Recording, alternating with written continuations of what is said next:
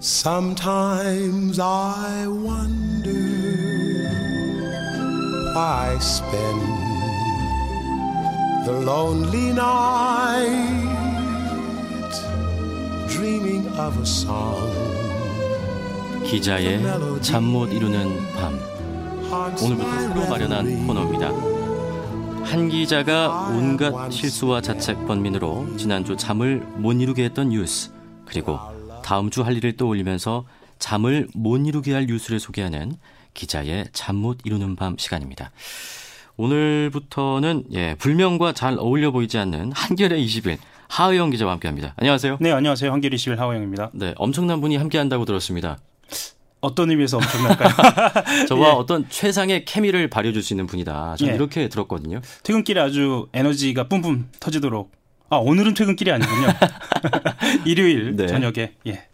간단하게 좀 자기소개 부탁드립니다. 예, 지금 한겨레 신문의 한겨레 21 정치팀 팀장 맡고 있고요. 아, 팀장님이시군요. 예, 주로 어, 정치하고 사회부문을 아. 맡아왔습니다. 뭐 어, 지난 시기에는 이제 최순실 게이트 때 네네네. 예, 보도를 이러 저러한 보도를 했었고요. 음. 뭐 저희들끼리는 이제 댓글 3부작 이렇게 표현하는데요. 국정원, 네네네. 군, 경찰 댓글 오. 사건을 주로 취재를 했습니다. 완전 굵직한 취재를 많이 하셨네요. 재미없는 얘기만 할 것 같은. 기대가 됩니다. 예. 좀 걱정이 많으셨다고 들었습니다. 이 새 코너 들어가면서. 예, 뭐 원래 잠을 잘 자거든요. 근데 코너가 이러니까. 예, 그래서 어제 잠을 잘 못 잤습니다. 네. 라면 드신 거 아닙니까? 얼굴이 좀 부었나요? 네. 원래 큽니다. 예. 알겠습니다. 자, 우리 하우영 기자가 지난주에 잠이 오지 않을 정도로 속을 끓인 주제는 뭐였습니까? 실제로는 이 취재의 미진함보다는 할 말이 너무 많은데 네. 예, 너무 많은데 하지 못한 이야기들 때문에 음. 잠을 이루지 못한 어, 그런 취재가 좀 있어서 말씀을 드릴 텐데요. 첫 번째. 어, 예, 첫 번째 주제는 KT와 관련된 김성태 의원 예. 딸 부정 채용 비리와 관련된 이야기입니다. 이게 작년 12월인데 아직도 사건이 마무리는 안 됐어요. 그렇죠? 예, 예. 그러니까 어떤 사건인지 한번 간단하게 짚고 넘어가 보죠. 어, 2011년입니다. 네. 김성태 의원의 딸이죠. KT 스포츠단에서 계약직으로 일했던 김 의원의 딸이 2012년 정규직으로 공채에 합격을 합니다. 네. 어, 그런데 시험에 응시도 하지 않고 합격했다라는 제보를 음. 예, 저희가 이제 받게 되고요. 이제 네. 확인하는 어, 과정이 있었고요. 어, 잘 알려지진 않았습니다만 정규직만이 아니라 그러니까 정규직으로 어, 전환되는 과정만 지금 기소가 됐는데요. 네네. 뿐만이 아니라 계약직 자체도 음. 아예 들어가는 것 자체도 채용 계획이 없었는데 들어가는 것으로 저희는 보도를 했고요. 아. 물론 이것에 대해서는 이번 기소 내용에 포함되지 않았습니다. 네.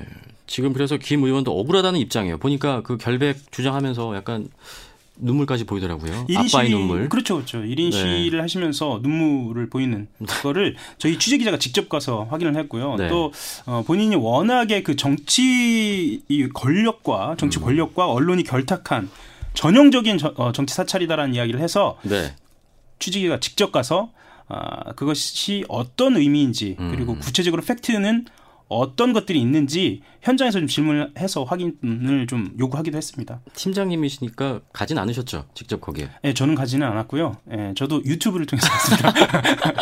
알겠습니다. 예. 어쨌든 이 김 의원이 억울하다는 건 좀 다른 측면도 있는 것 같아요. 우리한테 좀 잘 알려지지 않은 얘기가 있다고 들었습니다. 어, 검찰이 채용 비리, 이 부정 채용을 네. 수사를 하면서는요 주로 적용해온 법규가요 직권남용 권리행사방해나 업무방해입니다. 그러니까 어, 말하자면 힘 있는 사람이 전화를 해서요 전화를 네. 해서 우리 딸이나 아들을 어, 이번에 좀 채용을 하게 해달라 라든가 이렇게 에, 이야기를 하면 음. 상대방이 에, 부정한 방법으로 어, 또는 그것에 대해서 어떤 그 압박을 느껴서 네. 옳지 않은 방법으로 채용을 하게 하는 그 과정을 문제 삼아서 음. 어, 혐의를 적용하고 기소를 하는 것이었는데요. 지금 그럼 적용한 혐의가 뭐예요? 혐의는 네. 이번에는 뇌물 수수를 적용한 겁니다. 그럼 아까 그 뭐 직권남용이랑 업무방 혐의는 어디로 간 겁니까? 말하자면 네. 그 과정은 제대로 입증이 안 됐다는 아. 겁니다. 이게 그 부정 채용에서 어 흔히 우리가 어, 생각하지 못하는 부분이 어떤 부분이냐면 네. 전화를 하고 채용을 하고 이 과정만 봐도 이건 부정 채용 아니냐라고 생각을 하는데 네네네. 이것만으로 법을 의율하기 힘들고요. 음. 그것이 구체적으로 어 예를 들면 어 누군가가 나서서 네. 어 시험과 관련된 결과를 조작했다든지 음. 아니면 어, 옳지 않은 방법으로 부정하게 들어가는 어떤 수를 썼다든지 네. 이렇게 하지 않으면 그게 입증이 안 되는 거예요. 그래서 이번에는 음. 딸의 채용과 이석채 회장 당시 KT 회장이 원했던 무언가가 어, 대가 관계, 거래 관계가 성립됐다라는 것으로 이제 검찰이 기소를 했다는 겁니다. 그럼 그, 그 기소를 보면은 이걸로 혐의 적용이 가능하다는 거 아니에요, 결국에? 그렇죠. 그러니까 딜의 조건이 뭐였습니까? 그러면 이 얘기 나오는 게? 알려진 건 국감 출석인데요. 네. 아마 청취자분들 이렇게 생각하실 겁니다. 국감 출석이 도대체 뭔데? TV 보면은 어, 국정감사 하면은 그 회의장에 CEO들이나 이, 뭐 이렇게 나와서 앉아 있지 않습니까? 그게 뭐 얼마나 힘들길래 그렇게 딸 채용이라는 그 부담을 지면서까지 그러느냐? 네. 라고 궁금해하시는 분들도 계시고 좀 납득이 안 간다라고 생각하시는 분들 계실 거예요. 그런데 어, CEO들 그러니까 유명 CEO들의 가을 걱정거리 중에 하나가 지금 여름이잖아요. 네. 가을 걱정거리 중에 하나가 국회 국감 출석입니다. 아, 그래요? 예. 왜죠? 어, 예를 들면 우리 이봉규 진행자나 저는 저는 네. 이렇게 자리에 한 한두 시간 정도 앉아 있거나 아니면 교장실 교감실 불려가서 이렇게 앉아 있는 거 익숙하지 않습니까? 한두 시간씩. 아, 저 전혀 아닌데요. 아, 그런가요? 전한점 부끄러움이 없습니다. 아, 그런가요? 저는 네. 철제 의자 한 10시간도 끝도 없는데요. 근데 이제 네. 살면서 한 번도 의뢰 위치에 가, 있지 않는 사람들은 진짜 30분도 견디기 힘들다고 합니다. 그렇겠죠. 그래서 CEO들 같은 경우에는 가을에 네.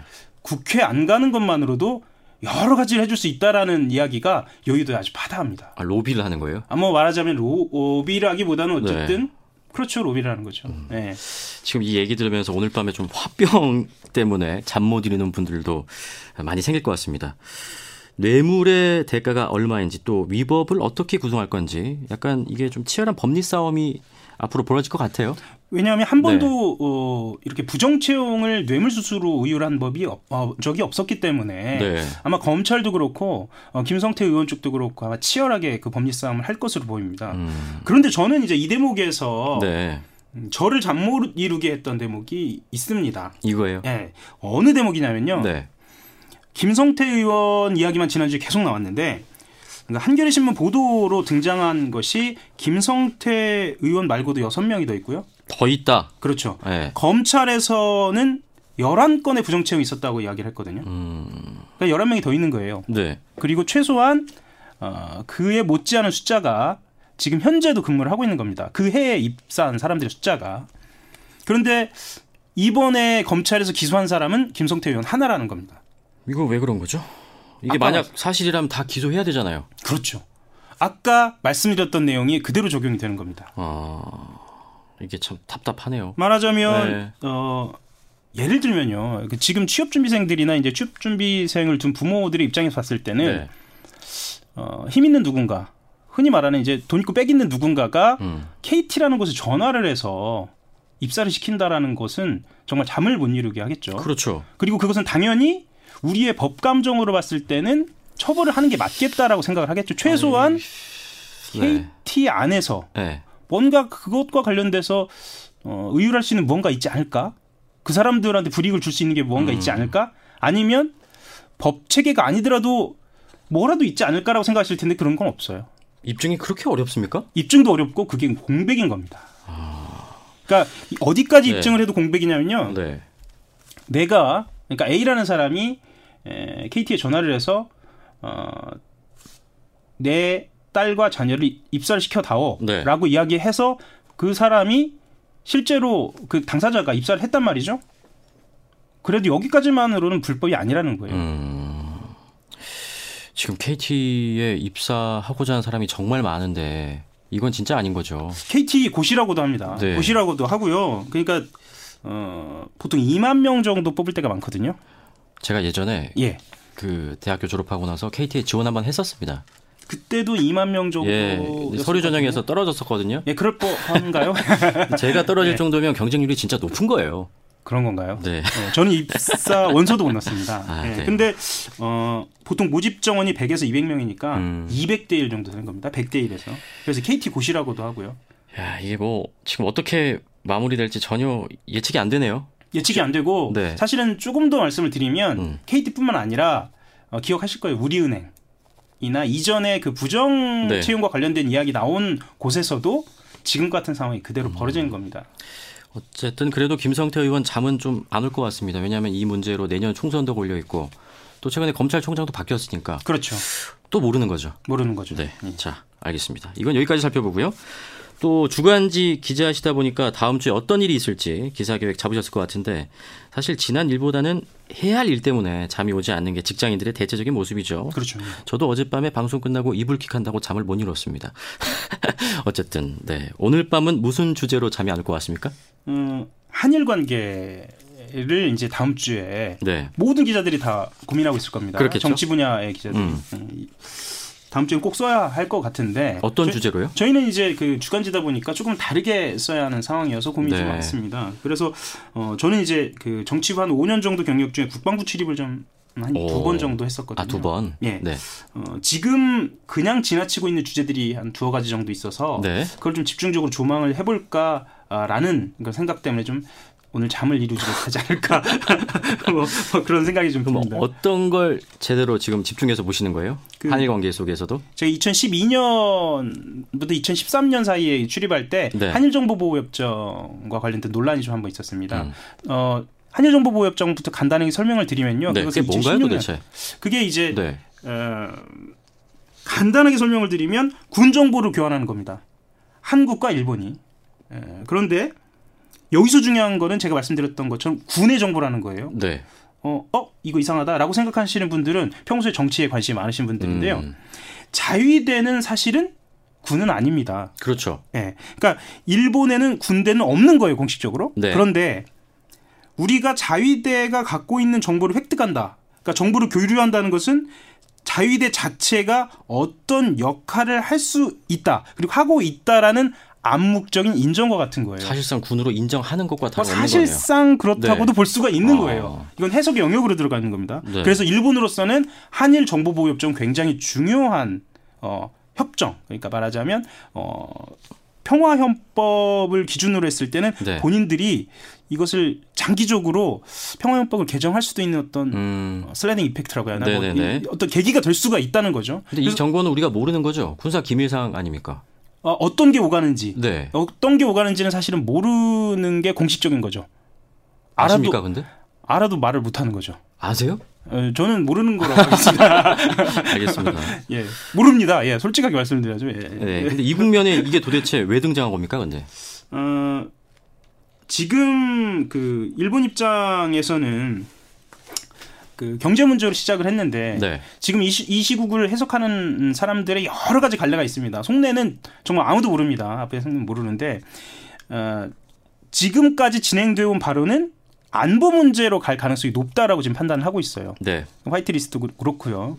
그러면 우리가 낼 수 있는 카드는 뭔가라고 한다면 한일정보 요거다. 보호협정. 음. 예, 예, 한일정보 보호협정이다라고 하는 거고요. 이 카드가 어떻게 사용될 수 있는데요? 한일정보보호협정 같은 경우에는 8월 24일입니다. 8월 24일에 네. 우리가 어, 이것을 더 이상 진행하지 않겠다라고 하면 협정이 깨지는 겁니다. 네. 아니면 가만히 있으면 진행이 되는 거고요. 일종의 전세 계약하고 비슷한 거죠. 음. 예, 그런데 어, 8월 24일 날 우리가 어, 만약에 이것을 깬다, 깨겠다라고 얘기를 하면 일본이 어떻게 나올 것인가 아, 보다 중요한 건 미국이죠. 가만히 있지 않겠죠, 미국도. 미국이 그런데 네.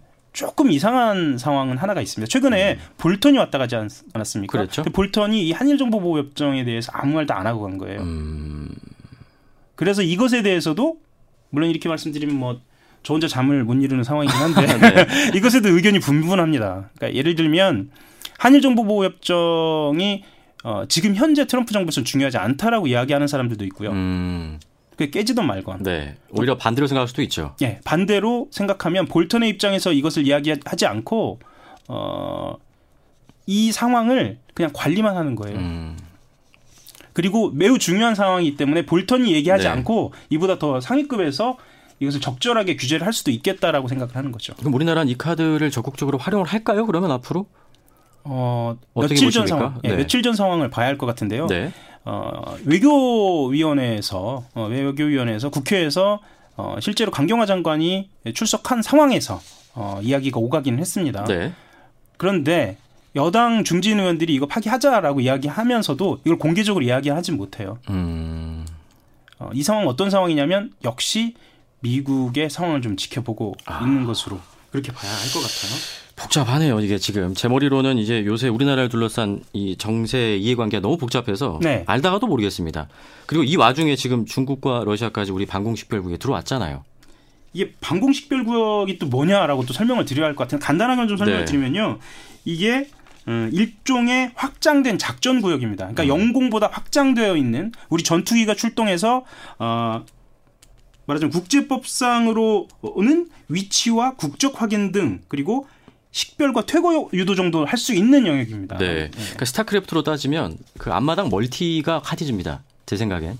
그리고 영공 이제 입구 쪽이고. 예, 멀티에 뭐가 들어있느냐 중요할 것 같습니다. 그렇죠. 예. 그리고 이게 또 우리나라 독도를 지나갔어요. 예. 그렇죠? 네. 이 당황하셨나요? 예, 당황했습니다. 예, 예, 스크립트로 넘어가서요. 제가 네. 당황했는데 그 어, 독도로 넘어갔는데 사실은 독도로 넘어간 게 처음은 아니에요. 몇 차례 있었어요? 몇 차례 있었습니다. 그러니까 최근에는 2월에도 한번 중국 군용기가 울릉도와 독도 사이를 한번 지나가긴 했어요. 근데 왜 지금 지나갔느냐가 네. 중요한 거죠. 왜죠? 그리고 네. 러시아와 함께 지나갔다는 게 중요한 거고요. 그러니까 같이 훈련한 거 아닙니까? 이게 사상 최초로 훈련을 한 겁니다. 네. 사상 최초로 훈련을 한 거고 아, 한일 보- 어, 정보보호협정을 체결해서 어, 하려고 했던 2013년 그 시기에 카디즈가 개정이 됐고 음. 그 카디즈 개정은 중국이 카디즈 그러니까 말하자면 이 방공식별 구역을 확장하면서 문제가 된 거였거든요. 네. 그러니까 중국으로서는 이 이이정 어, 이호 죄송합니다. 방공식별 구역에 독도로 어, 들어 진입했다는 것 자체는 네. 말하자면 한일 관계를 균열을 노린 거죠. 아, 그렇네요. 예. 일단 이렇게 좀 복잡한 상황 속에서 우리가 그럼 뭘 하면 좋겠습니까? 우리 정부. 좀 간략하게. 예, 우리 정부 같은 경우에는 어, 실제로는 네. 그 어, 처음에는 이제 일본과의 관계 정리만의 문제가 됐는데 네. 어, 말하자면 고차 방 정식으로 좀 넘어간 것 같습니다. 음. 중국과 러시아와의 관계까지 좀 신경을 써야 하는 상황이고요. 지금 상황에서는 음, 미국의 태도 같은 경우는 좀 분명히 좀 지켜봐야 할 것 같습니다. 네. 그러니까 그 정보보호 협정을 이어가느냐 마느냐는 이제 형식적인 문제가 됐고요. 한일 관계는 이 냉각의 장기화를 대비를 하면서 네. 어, 특히나 미국이 어떻게 전망하고 이것을 어, 어떻게 결정해 나갈지는 좀 네. 빨리 알아봐서 결정. 저희들도 이제. 입장을 정해야 할 것 같아요. 일단 이런 복잡한 상황 속에서 우리 정부 좀 AI를 이긴 이세돌처럼 신의 한 수를 좀 찾아냈으면 좋겠습니다. 네. 잘좀 풀었으면 좋겠어요. 자, 기자의 잠 못 이루는 밤 오늘 여기까지 함께하죠. 한겨레 21 하영 기자와 함께했습니다. 네, 감사합니다.